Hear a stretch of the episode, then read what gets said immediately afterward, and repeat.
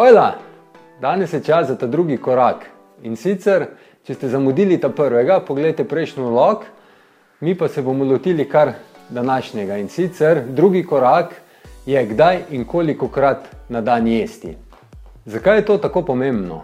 In sicer naše telo najbolje deluje, ko ima nek ritem. In sicer takrat, ko imamo nek dober ritem hranjenja, imamo stalno raven energije, nimamo nihanj v razpoloženju, imamo dobro prebavo. Kako pa to dosežemo? Je pa tako, da si prvo naredimo plan prehrane, kdaj bomo jedli. To smo se že nekaj dotaknili v prejšnjem vlogu.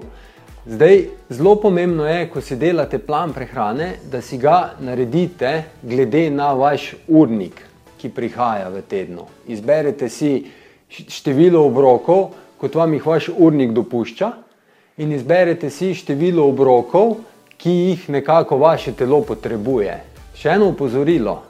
Ko izberate, koliko obrokov boste imeli na dan, izberite število obrokov, katerega se boste lahko držali, ne glede na to, kaj se dogaja v vašem življenju. Ali imate službene poti, ali morate uh, delati zelo veliko, ali pa mogoče greste na dopust in boste z družino, prijatelji nekje na lepšem. Vedno si izberite število obrokov, ki bo v vsakem primeru za vas funkcionalno.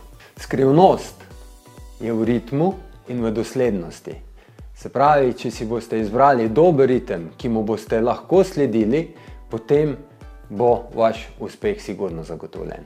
Se pravi, v naslednjem videu vas sedaj čaka še samo en korak in potem boste imeli vse tri korake, s katerimi boste lahko dosegli svoje cilje.